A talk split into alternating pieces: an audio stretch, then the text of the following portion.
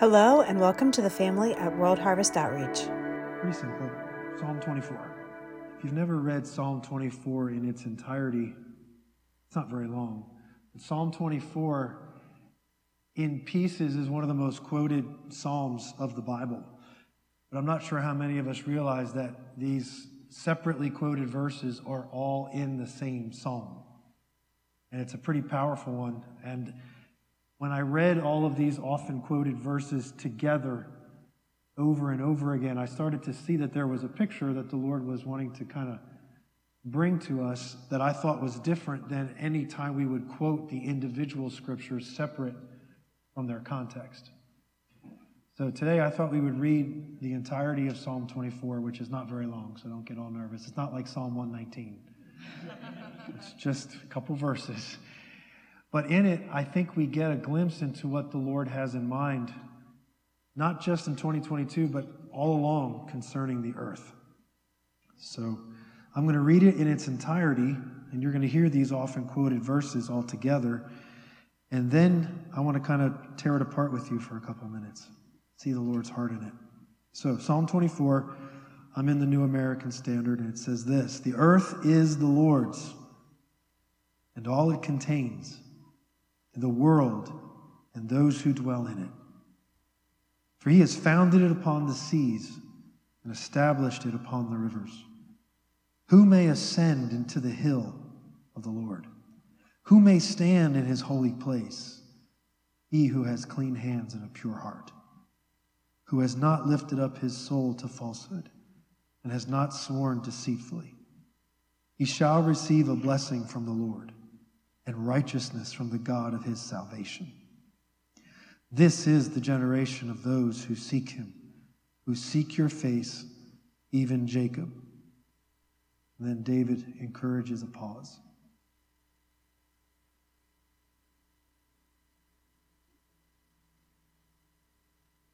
Lift up your heads, O gates. Be lifted up, O ancient doors, that the King of glory may come in. Who is the King of glory? The Lord, strong and mighty, the Lord, mighty in battle. Lift up your heads, O gates, lift them up, O ancient doors, that the King of glory may come in.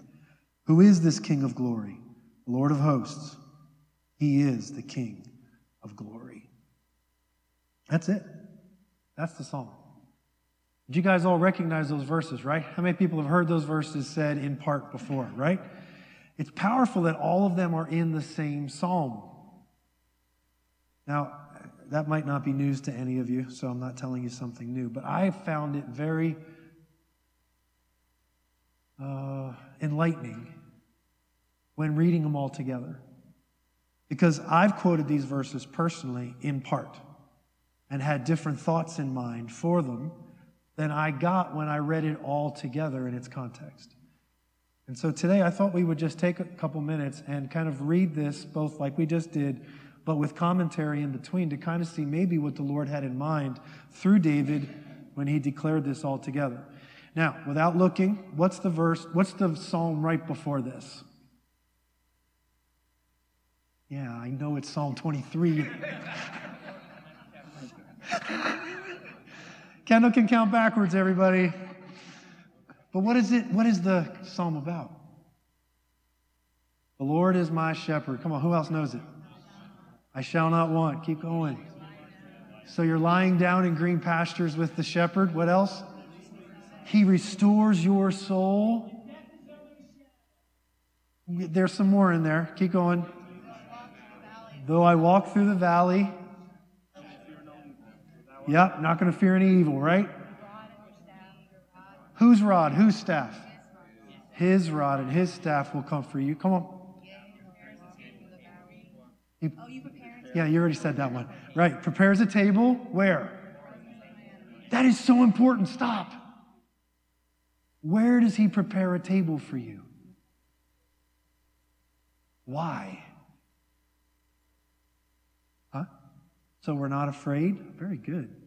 Why else? What'd you say? To share with them. What's the very first time Jesus uses the word love? You guys remember? Very first time Jesus uses the word love. Love your enemies. That's the first time Jesus used the word love. And he harkens back to Psalm 23, where he says, I'm going to make a table for you in front of them, in front of those who don't like you, for those who don't think they're on your side. They just don't realize how incredible you are yet. I'm going to make them a meal.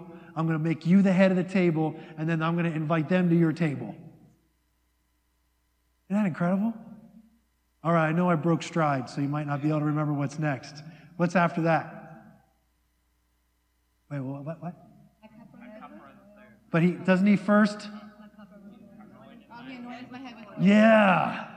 He anoints your head, people, with oil. His presence is with you.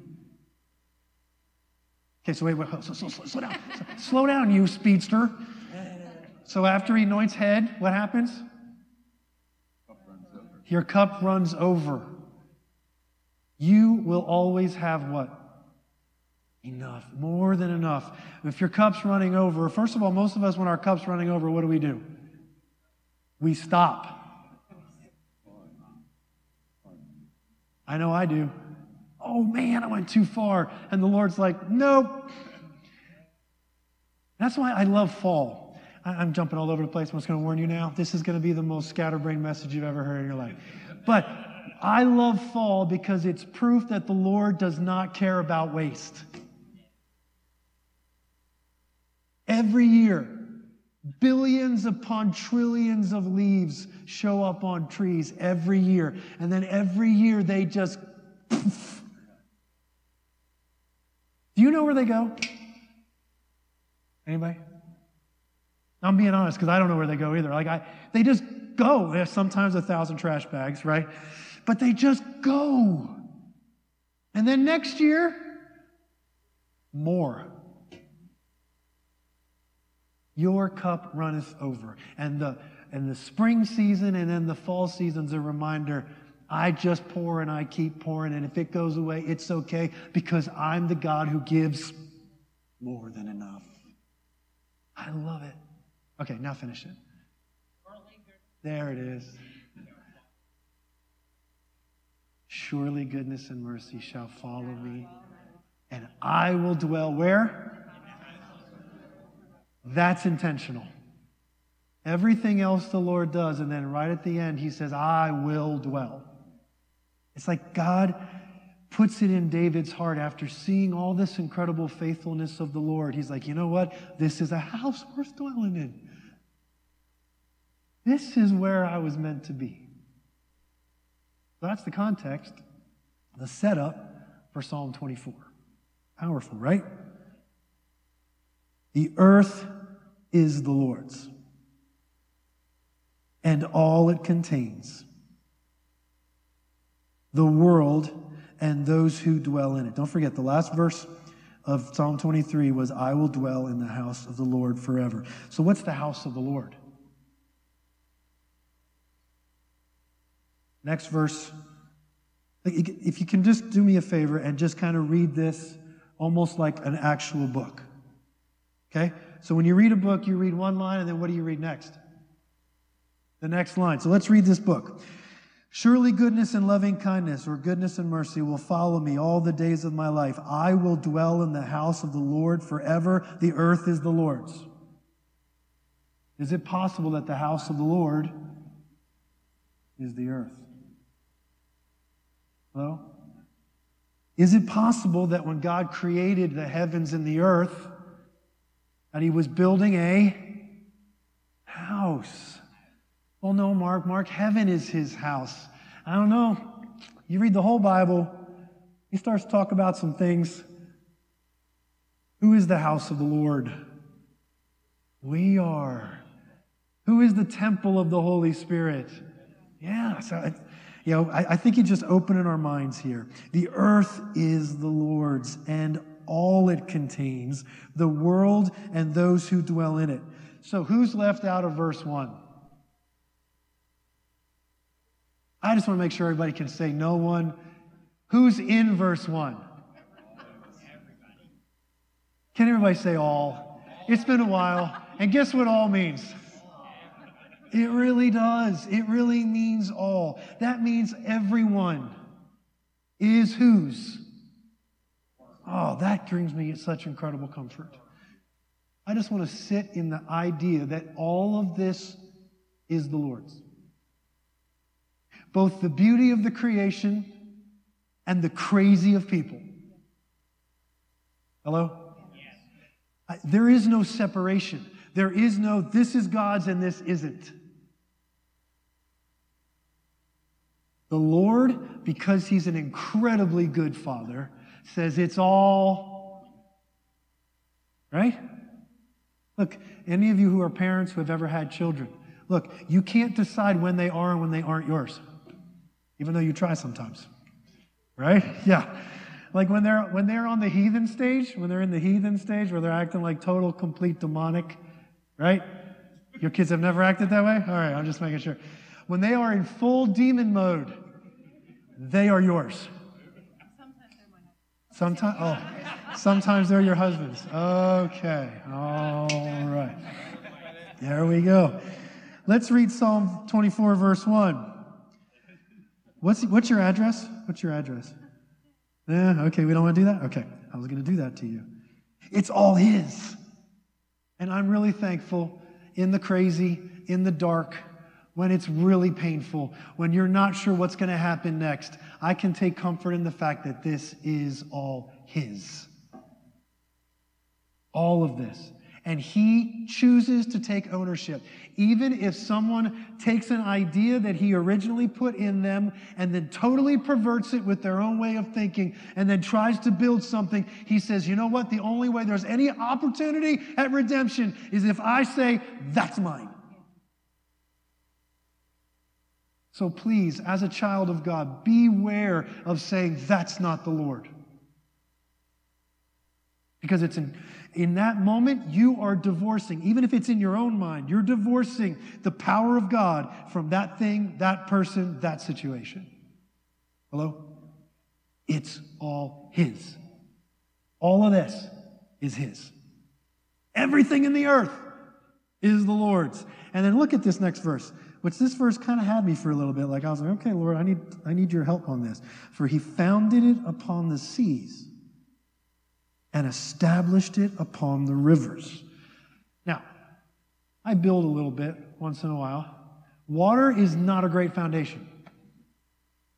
Hello? In fact, you really try hard to make sure water doesn't get anywhere near things that need to be stable. But the Lord founded the earth upon the seas and established it upon rivers. We almost need to go back and look at Genesis 1. You need to go back and go listen to this Bible study that we've been doing in Bible school, and you start to see the incredible power of water. The incredible opportunity, the fact that the Holy Spirit hovers over the waters. I think of waters, I think of, anybody else think of life? I know I do. And here's something else that I was thinking about is he, as he establishes it on a thing that in my natural mind is unstable. I also think of the fact that when he says he founded it upon the seas, you know, it's almost as if, don't think of it as a physical thing. And I have to talk, I'm talking to myself right now, because this is how I was thinking through Psalm 24. Don't think of it as a physical thing, but think of it more as how it works. So, the earth is the Lord's, everything it contains, the world and everyone in it. And then it says how he founded it or how he established it. Almost as if there's ebb and there's flow. You can either decide to flow with the tides and with the waters. Has anybody ever tried to fight current? It's very hard. What usually ends up happening? Who wins? The current wins. I mean, my gosh, last time we were at the beach, we weren't even allowed to get in the water for the first three days because the rip tides were so bad. And it's almost as if the Lord is encouraging us hey, hey, hey, flow with me. We, we sang it in one of the songs. It's from John chapter 3. He says, Look, those who are mine, they actually go to and fro. How, like what? Like the wind. They move with. And I think it's not, it's not a, it's not a, like, hey, everywhere the wind blows, because actually the Bible actually teaches us not to be like the wind blows, but to be like who? The Lord and the Spirit of the Lord is actually like the breath, the ruach of God. So as He breathes, we move with His breath. And I feel like there's something tangible, though it's ethereal, with the earth being founded upon the waters. Like, are you able, this is what I hear the Lord saying in verse 2, are you able to flow with Him?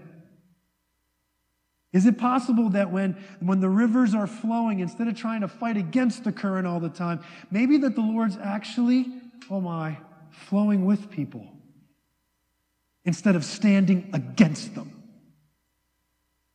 Is it possible that all these people that we think are against the Lord, the Lord's actually like flowing with them in order to pull them back in? Hello? Like, I feel like that might be there's probably a lot more there, and you can unpack that with the Lord. But I felt so much like that. Like He founded the earth, and He founded the world, and He founded this, for lack of a better term, this system, this organic way that the earth was going to be formed. He formed it in such a way where, hey, beware, don't get set in a certain way of thinking. Don't get like rock even though I want you to build your life upon a rock, I want you to flow with me as I move. I want you to feel my heart, feel my spirit as I live. Heaven was supposed to be the original environment of earth. If you go look at Genesis chapter 1, it says that the birds, the birds, not the birds, the birds flew in the expanse of the heavens. That's what the word, that's the actual language. Which means that when a bird flies by your head, heaven's close. The entire intention of the Lord was that the heavens were to be the atmosphere of the earth. So, this idea of flowing with heaven versus flowing with what's like, this is the only way God does things, this is the only thing God says. That's why my concern sometimes is we think this is the Word of God versus Jesus being the Word of God, this can, be some, this can become something we read it one time and it means one thing and it never changes. Has anybody ever gotten there with specific things? I know I have.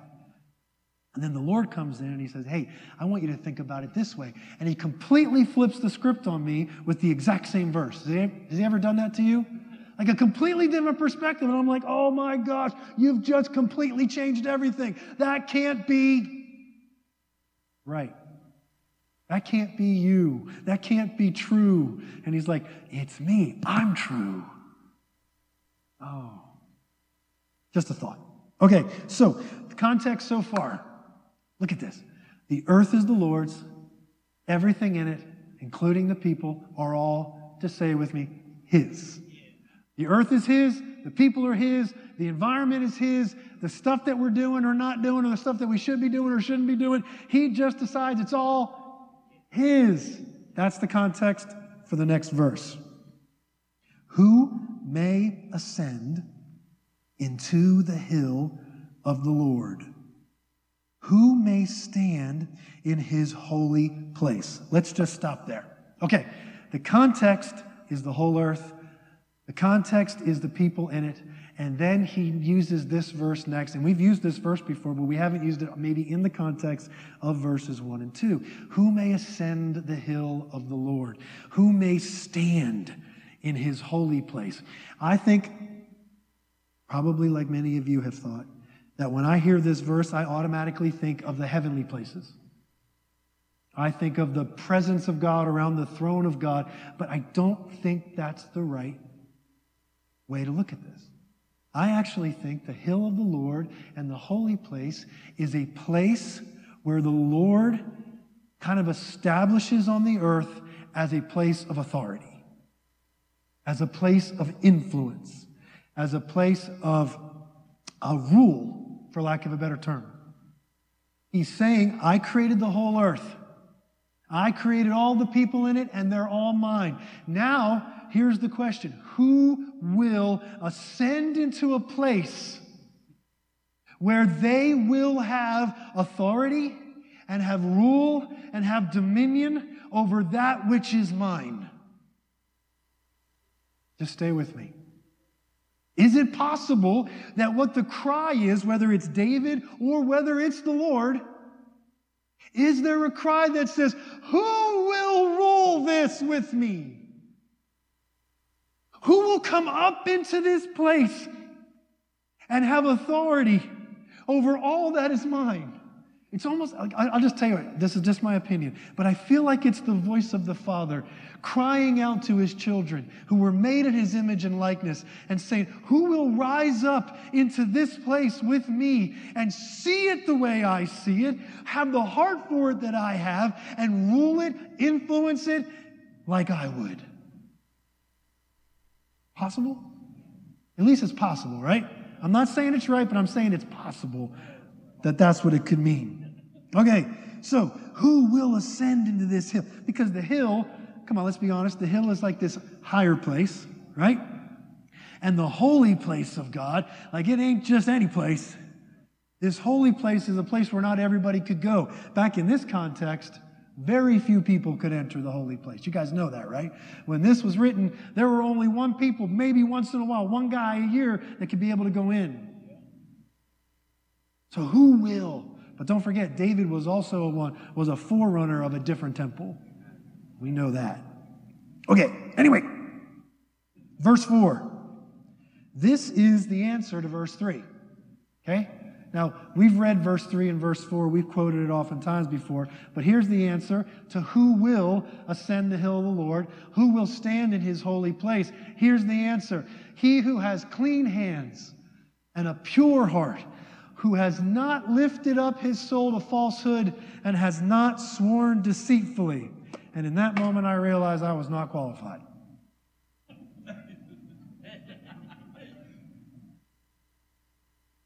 Anybody else?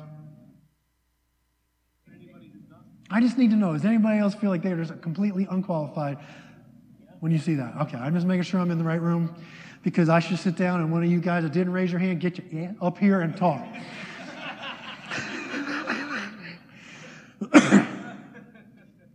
He who has clean hands and a pure heart, who has not lifted up his soul to falsehood and has not sworn deceitfully. And I'm just like, oh, how often have I done all that? Anybody? I just need to make sure I'm in the right room. I just want to say, anybody? I mean, these are the attributes of real influence. I started to realize as I read this that the Lord is looking for the kind of person to influence that I'm not sure we rarely, we rarely look for these type of people to be people that influence us. But here's the reality. These are the people that actually influence all the earth. Because the Lord is using verse 4 to answer verse 3 in the context of verses 1 and 2. So, what really is happening in verse 4 is a declaration of those, uh, sorry, the characteristic of those who rule the earth. Whether we want to say they're the presidents of nations or senators or kings of nations or whoever, it does not matter who we elect or who's next in line in birth. This is who rules the earth. Boom. Oh, I forgot to do that, Jen. You told me to do this. I didn't do that. Do not disturb. Okay. Innocence rules the earth. Purity rules the earth. Am I wrong? Who can ascend the hill of the Lord? Who can stand in the holy place? He who has clean hands. Let's just start there. Clean hands. Look, everybody knows that, well, not everybody, but I'll just tell you in case you don't. Most often, the opposite of clean hands biblically is what? Anybody know? Try to share it with you? Huh? Okay, well, yeah, you're getting a little overly technical. Let me just tell you what I was thinking because I, when I looked it up, for me, when I saw this, he who has clean hands, the opposite of that is those who shed innocent blood. Oftentimes, clean hands is opposed by those who shed innocent blood. Now, I'm pretty sure that pretty much everyone in this room has not actually killed somebody, let alone killed someone that was innocent. So, what the heck does that mean for me today? And I realize so many times I have taken someone in my heart and I have done violence to them. Now we're all on the same page, I bet. We've thought about somebody. We've considered them outside of the nature and character God created them. Hello? I have not always had clean hands for people. I have not always had pure heart toward people. I've had the exact opposite. I've had thoughts about people that they would never, I would never want them to know. Anybody else? Yeah? Okay, just, yeah, thank you. We're a common ground here. He who has clean hands and a pure heart. He who has not lifted up his soul to falsehood. I had to look that up a little bit because I wanted to make sure that there wasn't just this thing. Uh, so, um, where, where am I? Who has not lifted up his. I looked that up. Oh, yeah, those whose souls are rooted in truth, who are solidly and inwardly rooted in what is best for the earth and all who are in it. That's what that means. So, those who have not lifted up their soul to falsehood, this is what it means from the Hebrew. I just kind of put it into some words that we can understand. Those who are inwardly solidly rooted in what is best for the earth and all who are in it. To be honest, the majority of us are thinking about what is best for us and us again. We're squaring it. Because be honest with you, that's most of the time what we're thinking about. And those who stand on the hill of the Lord, those who arise into a place that can literally influence the earth, are those who think about what's best for the earth. Who literally, actually are focused on benefiting all. Again, I mean, I just feel like big, like, fail on my part. I'm not being self deprecating. Like, that's real. Like, I do not do that very often. And I want to do that more. Finally, the last like qualification, the last uh, characteristic of those who can stand in this place are those who have not sworn deceitfully. Well, Lord, I don't. Well, I kind of do swear sometimes. Did it this morning, um, but swear it doesn't have that connotation like you and I do today. Like, we don't use that term very much in 2022 America, but the idea of swearing means I commit to, means I stand on what I'm about to say, and my life depends on what I'm about to say. And then it goes farther. It says, has sworn deceitfully. In other words, I'm going to make a commitment, but I have no intention of backing it up.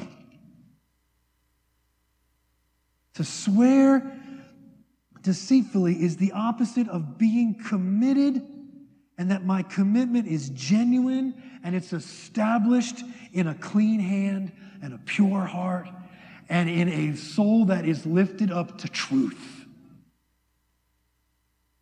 I'm like, oh boy. But in other words, what the Lord's looking for for these people, He's looking for those who are committed to goodness who are committed to abundance, who are committed to flowing with what God has in mind, going back to being founded upon the waters and upon the seas. Like the Lord is looking for those who will swear based upon what the Lord is committing to. What's the Lord committed to? I, I want this earth to flourish and to be blessed and to be abundant. Go back to Genesis 1. It's what it says there. He says, I want it to be, be fruitful and multiply, fill the earth. And then I want those who will have influence and authority over it to be that way. And all of a sudden I realized, like, I get it. Why the kingdom belongs to children. While the disciples are telling the kids, hey, hey, hey, don't bother him, and Jesus is saying, I want them, bring them, bring them, bring them. All of a sudden, verse 4 and that verse come together for me. Like those kids who are longing to sit on the lap of Jesus, Jesus sees this. Jesus sees this. He says, clean hands. Everybody's awesome. It's the Lego song, right? Well, that's everything is awesome. Yeah. But it's the same thing. Kids just think that way. Kids see a person, they're like, they're great. They immediately trust. They immediately see the great things. How many times? They, well, they, they either see the great things where they say you're beautiful, or they're really quick to say you're fat. but they see it as it is. It is honest. It is truth. And for those of us, we struggle with that. Like we want to say what it is, we want to say what is good, but so there's so many things holding it back. Our flesh nature is just like constricting the goodness of God on the inside of us. These kids, they have pure hearts. They have wonder and awe of things that we just walk by like it's happened all the time. Back to Gary saying today, this is not just a thing that we're going to look back and say, oh, cool story, but. Kids are, they're going to always say, that's incredible. Did you see what my toy just did? Those are the ones who ascend the hill of the Lord.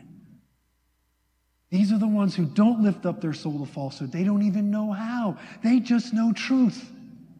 That's why sometimes kids say things that you're just like, oh, but the reality is they, they're just saying what is. I'm telling you, I think innocence is authority from the heavenly perspective. I think innocence is authority from the heavenly perspective. And we downplay it all the time. We go, oh, oh, it's cute. Where heaven's like, cute. That's what moves mountains. And here, I'll prove it to you. I'm willing to bet that the people you have the most easy and abundant love for are the most innocent people in your life. The ones that you so quickly and easily just, you don't have any offense toward them, you don't have any kind of issues with, are the most innocent people in your life. I'm willing to bet. Even if you just right now disagree with it, think about it this afternoon when you're laying on your couch. The people you have the least amount of issues with are probably little kids. Unless they are just keeping you up at night or refuse to listen to what you're saying. But here's the deal they're the ones that heal your heart the quickest, too the innocent in your life, those ones that have pure hearts, the ones that aren't trying to convince you of something, not trying to persuade you, not trying to change you, just being themselves. They're the ones you have the easiest time with. Proof of it is watching my wife with my grandson. The kid can absolutely do no wrong. He is literally, I'm, I'm, this is going to sound crazy to you, but it's true. He is holy ground. And if you don't think he's holy ground, mess with him when Dawn's nearby. I'm not wrong, am I? I'm not wrong. I'm not even wrong a little bit. This is one time I know I'm not wrong at all with you. This is incredible. Innocence is authority from the heavenly perspective and we downplay it all the time, and we think those who should have authority are those who have wisdom based in the things of this world. Those who have experience. Those who use bigger words than I know. Those who have cynicism, but it's draped in something that's acceptable. I mean, think about it. We're what, less, less than two weeks from an election cycle? Am I right on that? Less than two weeks ish? It's like a week and a half, right? Next, yeah, so a week and a half, yeah. And we're going to be voting for people that I'm willing to bet don't check any of those boxes. Hello? Let's be real. And all of us, hello? Us voting probably don't check many of those boxes. And here's the reality though. And look, I'm waiting for someone to say, Mark, what about Jesus? What about the blood of Jesus that washes us clean and causes us? Yes. But here's the deal even if it does, do you still believe you are? In order to believe you are, you actually have to see the fruit of that in your life. There's one thing to be cleansed, there's another thing to walk as you are cleansed. There's another, and I'm talking to myself here. I am talking to myself here. Jesus, you have cleansed me from all unrighteousness. My sin is as far as the east is from the west. My question to me, not you, is why do I still walk like it's right here? Anybody? Yeah. And if we were like these children who had clean hands and a pure heart, who didn't lift up our soul to falsehood, who didn't swear deceitfully, and or if we did, if we got hurt, back to Sean telling us, hey, how quickly do you forgive? I had to be reminded of that recently. Like, Mark, have you forgiven? Oh, yeah. And when I forgive, I begin to check a couple of those boxes, at least in a moment, for a moment, until I remember again. Okay, I mean, let's finish Psalm 24. This person shall receive a blessing from the Lord and righteousness from the God of his salvation. This is the generation of those who seek him, who seek your face, even Jacob. So, this is the beauty of, is it five and six? Yeah. The beauty of five and six is, is if we have clean hands and pure heart, if we're cleansed by that Spirit of God and we walk in that cleanliness, then we actually find ourselves in the hill of the Lord with by no effort of your own. Here's the thing ascending the hill of the Lord is standing in the presence of God and having Him cleanse you from those things that don't allow you to check those boxes. Simple. You don't have to work for this. The idea of ascending causes it kind of the idea of a, it's like a climb and it's like, it's like painful. And the reality is, if I just allow the Lord to have his loving way with me, that is ascension. Let that settle in. That's ascension. Being cleansed, being healed, being restored by your loving Father literally raises you up, just like Resurrection Sunday. Jesus being raised up by that same love. And we find ourselves in the presence of God with Him in the holy place. And then we receive this blessing and we get the righteousness of God. Why? Because we're with Him in the holy place, in that place of authority and influence. And here it is. It's not just one person like it used to be. And that's where the context is so beautiful. Go back to verse 5. It's a he. So it, it kind of gives you the idea previous, the first five verses kind of give you the idea that he's talking about who is that one person? And everybody thinks Jesus, right? But the reality is we are seated in Christ Jesus in the heavenly places. This is a place for us. Like this is a place for us. So but verse 5 kind of sounds like I'm just looking for one person to receive this blessing and get the righteousness from God. But then verse 6 says there's actually a whole generation. There is a people. And that's why I have such hope for the children. The problem is, children become like us.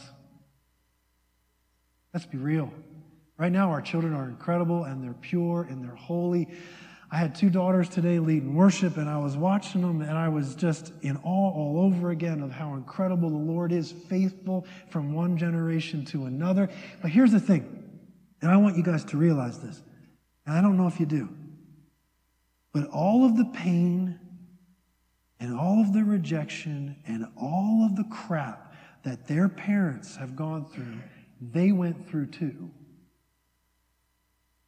Yet they were there honoring the Lord. With, like, I saw, go back to verse, is it three, four? I think it's four. Can you jump back to four? I saw that right there. Like, I saw those two girls and I saw my other daughter, and I saw Anderson up there, and all four of them, like, they know everything that's been said about their mom and dad. They know everything that's been done, good or bad to them and they still choose. He chooses to still be up there. Those two still choose to be here. Megan still chooses to be there worshiping. My wife still chooses to be there. I see that in my girls.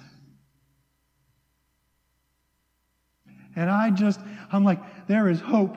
There is a generation who is standing in the holy place, who has ascended the hill of the Lord. And whether whether they're recognized or not for it, their innocence, their purity, their not swearing deceitfully, though they are tempted to do so, it is influencing the whole earth. And when I look at that and I, I thought I hit it, I guess I didn't. My phone, my watch keeps talking to me. When I look at them and I watch them worship and I see how they continue to stay faithful, I am, I see that the generations are improving.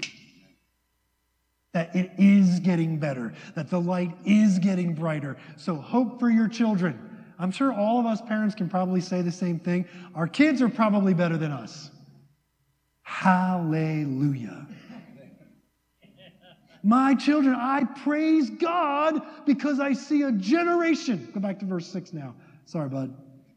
Who seek him, who seek his face, even in the temptation to be hardened, even in the temptation to not have clean hands and to not have a pure heart and to swear deceitfully. I see a generation who still seeks him. And then what it does, I know this might sound like opposed to the way it's supposed to be. I look at my kids and I get inspired. And I'm like, oh, okay, that's the way it's supposed to be. Maybe there was a time where they looked to mom and I to do it, but now I'm telling you, I look to my kids so many more times. And I'm like, oh, okay. And, and I rise up the hill again. And I remember innocence. And I remember cleansed, cleansed hands and pure heart. Oh, that's how we change the world not through cynicism and pointing fingers and revealing evil. Oh no, love covers. That's right, love covers. Doesn't love doesn't expose, love covers. And in that moment I influenced the whole earth again with his heart. Jesus. Then the final verses here. The final verses. Look at this. We pause after that. Like we just need to pause and realize there's a generation, because that's what Selah means. But look at verse 7. Lift up your heads, O gates. Be lifted up, O ancient doors, that the King of glory may come in. Now, I, what I hear in verse 7 is I hear a cry of heaven shouting to the earth, the ancient doors of earth, every gate of influence in the earth, listen up! They're here. The sons and daughters of this Father are here. Doors open, gates open because real influence has just entered the earth. Sons and daughters who have the heart of their father are now here. Listen to them. That's what I see when I see that verse. And lift up your heads, O gates. Be lifted up, O ancient doors, that the King of glory may come in. Who is the King of glory? The Lord strong and mighty, the Lord mighty in battle. And then guess what 9 and 10 is?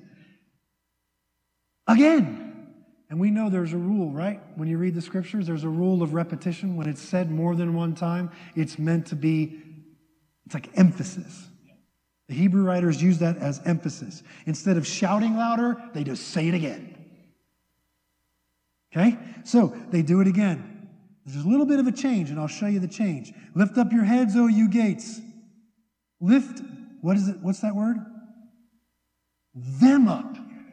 O ancient doors. It's almost like a switch. First, it's a declaration of there's people coming that are going to bring the Lord in. But then the Lord says, Oh, no, it's not just me, it's them too. There's a generation who's seeking me, and I'm bringing them with me. They are of me, they are mine, and I am theirs. I will be their God, they will be my people. Do you hear it? Oh, it's exciting that the King of glory may come in. Who is this King of glory? The Lord of hosts. He is the, glor- the Lord Almighty. Is that the next verse? Yeah, He is the King of glory. You and I have the privilege and pleasure being cleansed by His nature, by being cleansed by His Spirit, by constantly letting go of those things that have warped our thinking, that have want to offend us, that want to pull us down into the things of this world. If we can ascend the hill of the Lord with Him, we become in literally influencers of His heart in the earth. We are the ones that the ancient doors and those gates open up to. And they literally say, Diane, Dan, Amber, get up here. The world needs to see and hear who's inside of you. I think this is so important because as we enter into an election cycle, as we live in the culture that we live in, I think personally that we're blinded by false authority. And we're deceived by social media influencers. And we think that those people are actually the real influence in the earth. And the Lord says, nah. This is mine. This is not some billion follower person on some social media apps world. This is mine. And from the very beginning till this very moment, the exact same heart is required to have influence over this earth. And it's the heart that I have. If you love the earth like I love it, if you love the people in it like I love it, you will have the influence. Doesn't matter who's in charge, it doesn't matter who's elected, it doesn't matter who has authority right here, Psalm 24 is the secret of how the earth becomes like it was always meant to be. Right there. The whole time. Not little verses that we shout out in the middle of worship. This is how God establishes the earth from the beginning through all time.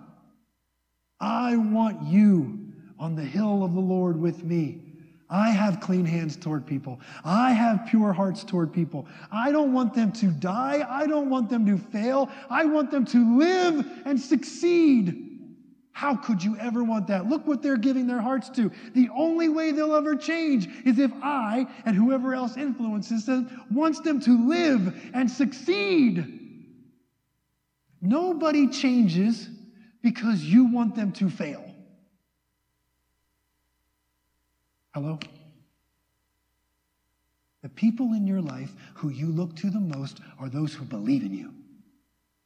Those who, even if they're like, I don't know what he's doing, but I'm with you. Have you ever been like that with somebody? You're just like, whew, I guess we're going over this cliff together. Let's hope we learn how to fly between now and the bottom. There are incredible people like that in your life right now. Turn your eyes because they're the real influencers in your life. They're the ones that believe in you when you don't even believe in yourself. They're the children of your life. They might be 75 years old, but they're still the children in your life. They're the clean hands and the pure hearts that you need to ascend the hill of the Lord. Anybody? Father, I ask not only that we would have these hearts, that we would have this heart that sees the earth like you see it, but that we would have the heart and hands, the soul, the commitment that you have for it.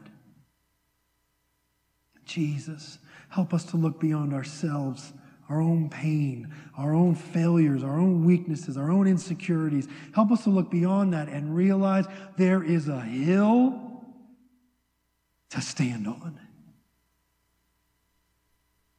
And it takes way less effort than we thought it did to stand on it. You are calling us up into that place. We're not to be hiding this light under a bushel basket. That's for other people to hide in closets. Lord, we are supposed to be out and we're supposed to shine, and the world is supposed to see this light. So help us in our weakness, help us in our insecurity, help us in our frailty. Actually, Help us in our strength. Jesus. Clean hands, pure heart, my soul, truth, my commitments, pure, genuine, holy. I want what's best for the earth. I want what's best for people. I don't want to see them fail. I don't want them to even reap what they sow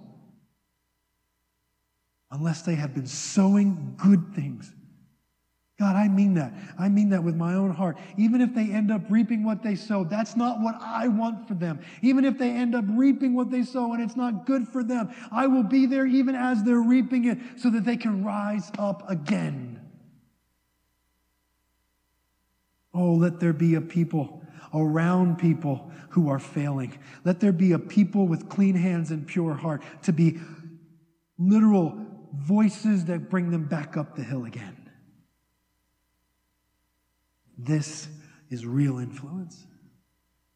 And I pray that we have it. Humble, holy influence. That the earth's atmosphere would be heaven forever. Amen. All right, while I'm thinking about it, I speak blessing over 81. Speak blessing over the state roads and the small roads of our area. Just do this with me, would you? Life and not death. We declare it over our roadways. We declare it over this huge section of 81.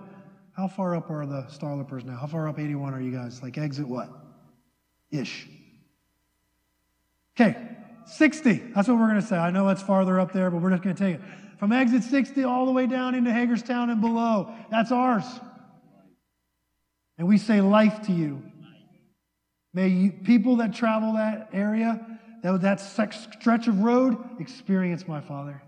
Experience love. Have heavenly vision, but still stay on the road. In Jesus' name, we declare it so. Amen. Have a great week, guys. Love you. World Harvest Outreach is located in Chambersburg, Pennsylvania, but we have family around the world. To connect with us, visit us at whocenterpa.com.